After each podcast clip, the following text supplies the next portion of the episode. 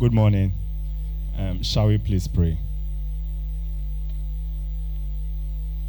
Let's ask God to give us understanding in His word, to open up our hearts to receive His word. Shall we please pray together?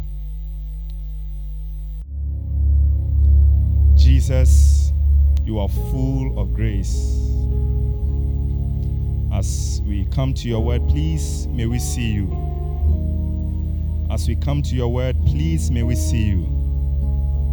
May we encounter your grace. Please may we encounter your grace. What we need is your grace. Spirit of God, please have your way amongst us. Come and reveal Jesus unto us. In his name we pray. Amen. So last week we had the privilege of listening to Reverend Miller's first sermon. and today we have another privilege of listening to the first sermon recorded of Apostle Paul. Paul's first sermon. So, with Barnabas, they have been sent off. They are missionaries now, going to spread the gospel everywhere. And Luke records the sermon, the first sermon of Apostle Paul. So, it's something that we have to listen to. So, the title of the message this morning is The Gospel According to Paul. The Gospel According to Paul. We didn't read the whole thing. Um, Paul's sermon actually begins from verse 16, and they are in the synagogue. So, almost like they've, they've come to church. The Bible is read, and then they tell they come to see Paul and Barnabas, and please, do you have anything to say? Then Paul comes and he preaches. So the gospel according to Paul, we will we will see three things. Something about ourselves, something about Jesus, and then three responses. Three ways to live. Something about ourselves, something about Jesus, and then three responses. So the first, something about ourselves.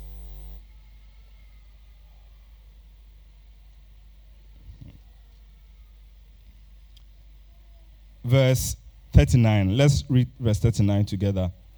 It says, Through him, everyone who believes is, now listen to what it says, is set free from every sin. What does this presuppose about us? What does it presuppose? If it says that we'll be set free from every sin, what does it say about us? The first thing, the gospel according to Paul, we have to know about ourselves is this we are slaves to sin. We are unable to do the things we know which are right for us to do. Sin is like a power that dominates us. We are slaves to sin. we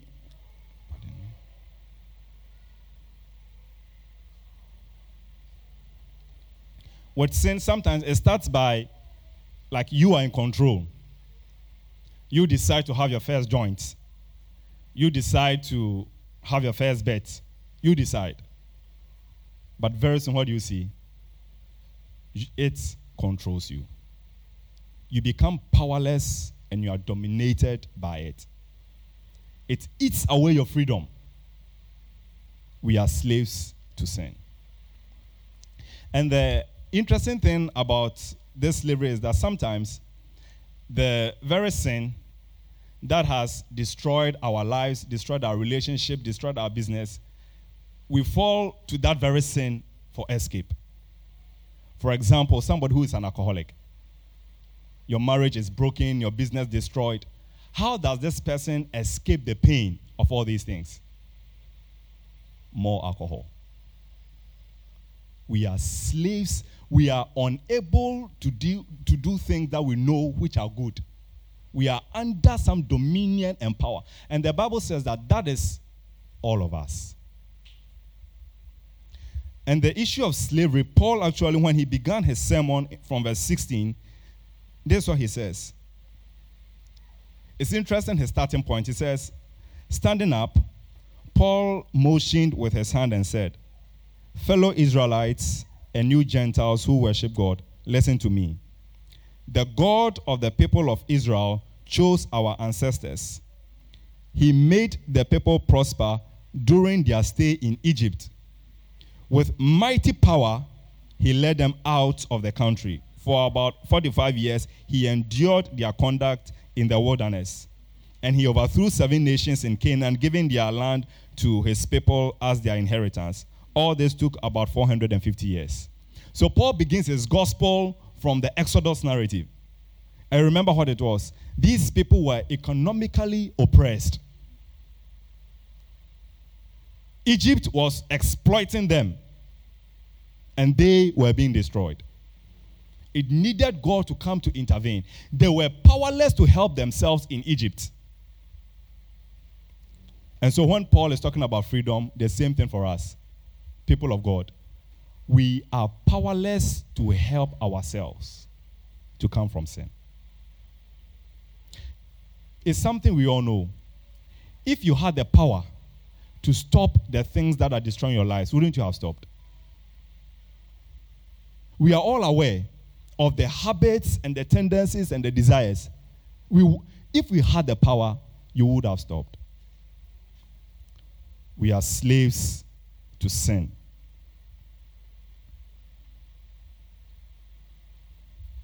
That's something you should know about yourself and accept. Secondly, we learn something about Jesus. Look at verse 20b to 23. It says, After this, God gave them judges until the time of Samuel the prophet. Then the people asked for a king, and he gave them Saul, son of Kish, of the tribe of Benjamin who ruled for 40 years. After removing Saul, he made David their king. God testified concerning him I have found David, son of Jesse, a man after my own heart. He will do everything I want him to do. 23. From this man's descendants, God has brought to Israel the Savior Jesus as he promised. So you see what Paul wants us to know about Jesus in tracing his lineage through David. Jesus is who? The king. Jesus has royal blood. He is a king. What happens to this king? Verse 27. The people of Jerusalem and their rulers did not recognize Jesus. Yet, in condemning him, they fulfilled the words of the prophets that are read every Sabbath. Though they found no proper ground for a death sentence, they asked Pilate to have him executed. When they had carried out all that was written about him, they took him down from the cross and laid him in a tomb. So this Jesus who is king, his own people did not recognize that he's king. They didn't care. It meant nothing to them. So they cook up some charges, and during those days, the religious leaders they didn't have the power to sentence anybody to death. So they cook up charges, send it to Pilate. This guy, we have to get rid of him. And so Pilate also signs the death sentence. Jesus is executed. What does Paul say? He's buried in a tomb. Verse 30. But God. So the history of Jesus, his story does not just end in a tomb. But God. So for all the kings that he's, he's spoken about, Samuel, David, and all the people in between, all the uh, um, Saul, David, and all the people, for them they died their story ends in the tomb. But God, what did God do? God raised him from the dead. God raised him from the dead. And here in Paul's sermon, the resurrection of Jesus is his high point. That is the thing he repeats over and over and over and over. Let's see the other verses that he, he, he talks about 32 and 33.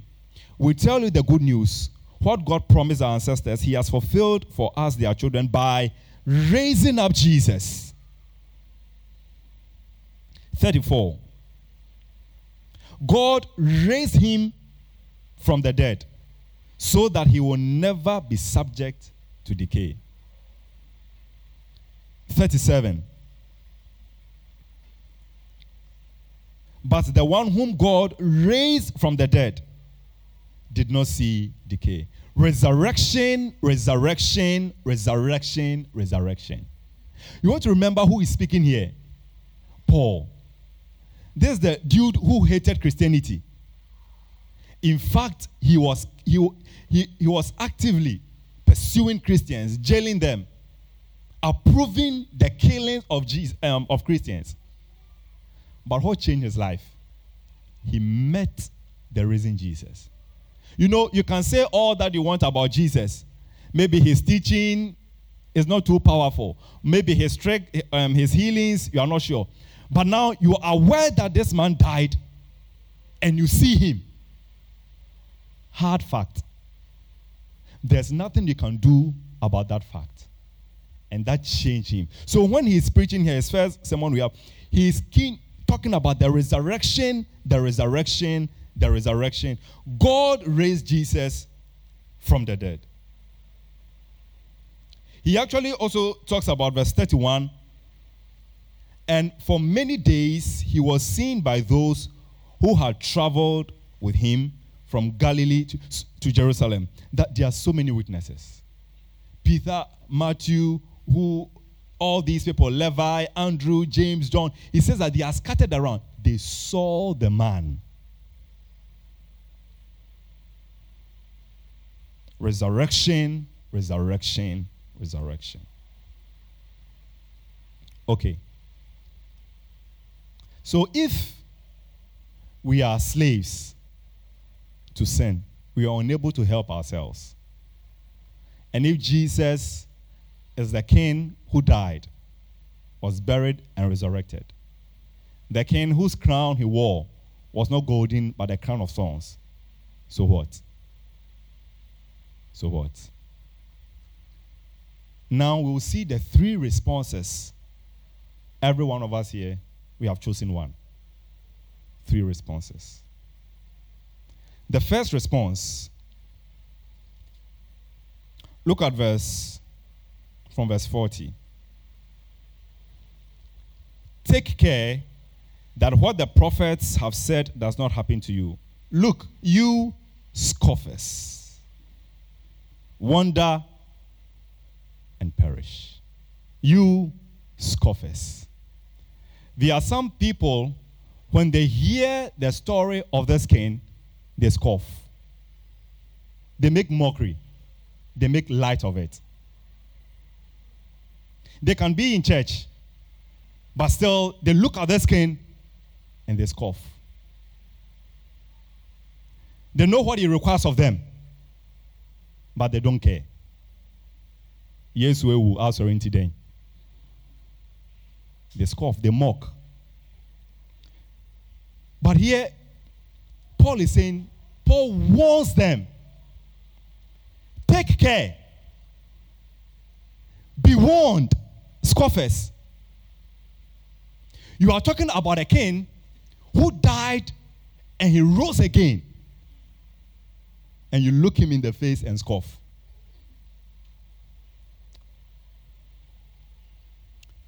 room 157. That's my room, Republic Hall. My roommate Derek, once we were having a, an argument. So Derek, he is a Kumasiano. He's quite controversial. So we're having an argument. And those of us from Accra, I think we made a statement that appeared like we were belittling the Otumfuo. So we're all arguing and we're saying something almost to the effect like Otumfuo, like Oyeden. Derek st- stopped the argument. It's not that he was saying something against Otumfuo. We were, and not, it's not as though we were insulting him directly. We were saying something that appeared that we were belittling his, his, his authority. Derek stopped. He will not stand to listen to someone make mockery of his king. May God bless Otumfuo with long life, but Otumfuo will die. Yet, people give him honor and reverence.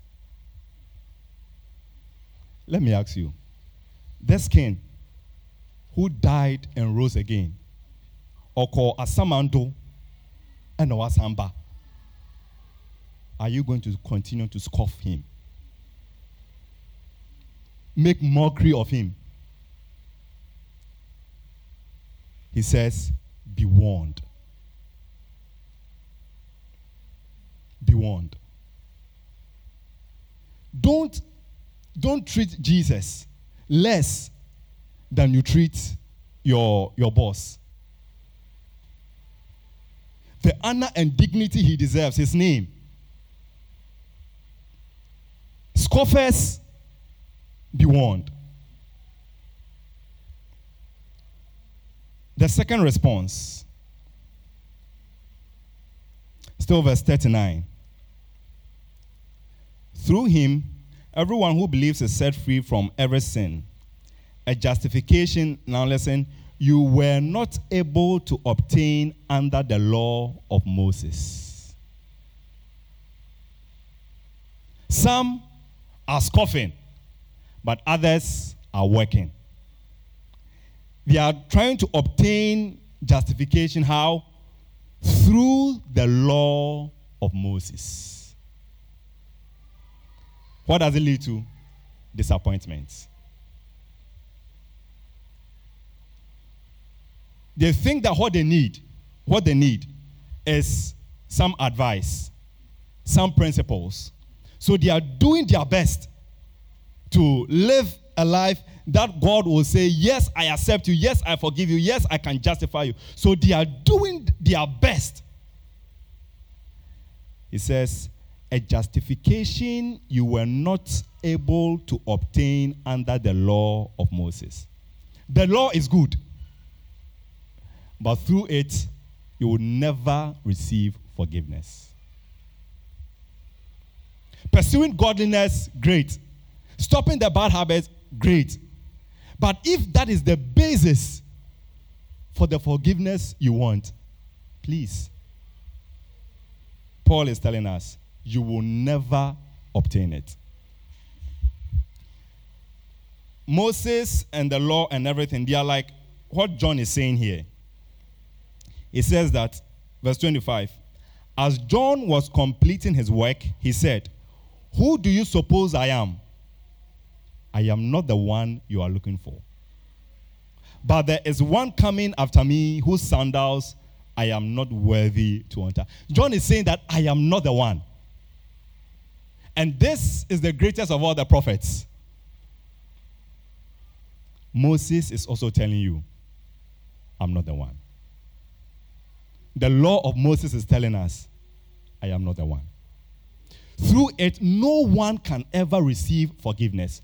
What you need, Paul tells us, is a savior, not an advisor.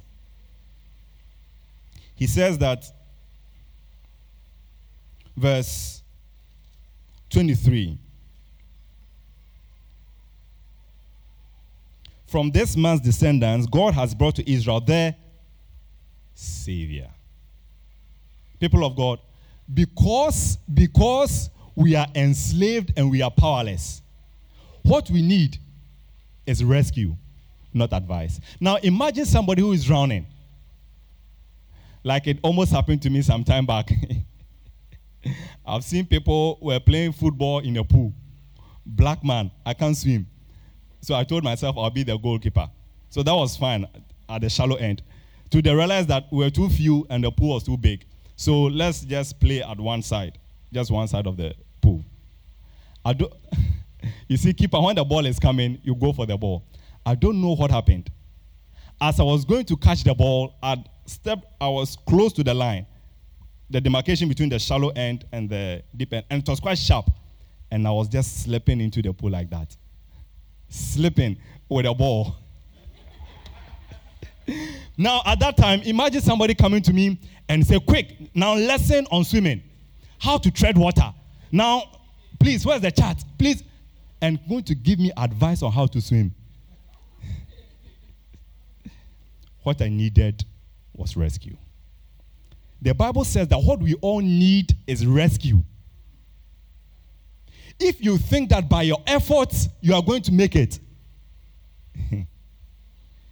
through the law of Moses, they did not obtain. So, what should we do? The third response. Verse 39. Through him, everyone who believes, believes, hears the message about Jesus, accepts that is true, and relies on Jesus for forgiveness. Believe.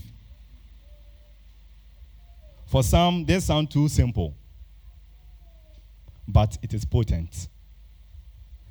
Everyone, you can be set free from every sin. How? Believe. There is a Savior who has come. And so we have to believe.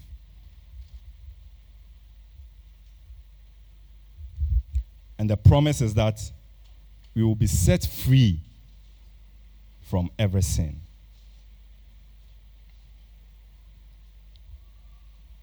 Some of us, we have believed, but we are not sure if we have been set free from the sins. What is Paul's answer? Paul will ask you this Did Jesus rise from the dead? That's the first. That's all. Did Jesus rise from the dead? If Jesus did, you are forgiven. Did Jesus rise from the dead? We are not even first asking how remorseful you are. The basis of your forgiveness is not how remorseful you are. As though remorse is also another kind of work you have to do. He says, Do you believe? That is the guarantee that you have been forgiven. You have been justified. Did Jesus, this event, did it actually happen in history, in time, at a particular place? Did it happen? If it did happen, that is where we end the discussion. I have been forgiven. When you go to Melcom and you buy your stuff, and there's this man by the gates, I've forgotten his name. John, yes. You meet John. What does John want to do? He wants your receipt. Once, okay, items, look at your receipt. You are confident to go. That is why when you, you are going out of Melcom, you are not afraid. When you see, you don't see John and say, Radimeu, what am I going to do today? No, no, no, no, no. What have you done to him? All he is checking is what? The receipt. And you know you have paid for it because you have the receipt. Paul is telling us the resurrection of Jesus from the dead is our receipt. We have been forgiven if you believe. Nothing else. This is the receipt you need. So, when the guilt comes again, don't try to fight it by saying that now I have stopped. Now I am trying better. No, you are still going back to the law of Moses. Remember the receipt. If Jesus rose from the dead in history, It is on that basis, Paul says that because of that, the forgiveness of sins is preached unto you. You have the receipt. And this morning, as we come to the Lord's table, this is like a scanned copy of the receipt. As you take the bread, as you drink the wine, know this, know this. Jesus died and rose again for you. You have the receipt. Guilt will come. Don't fight it with Moses, fight it with the resurrection. Shall we pray?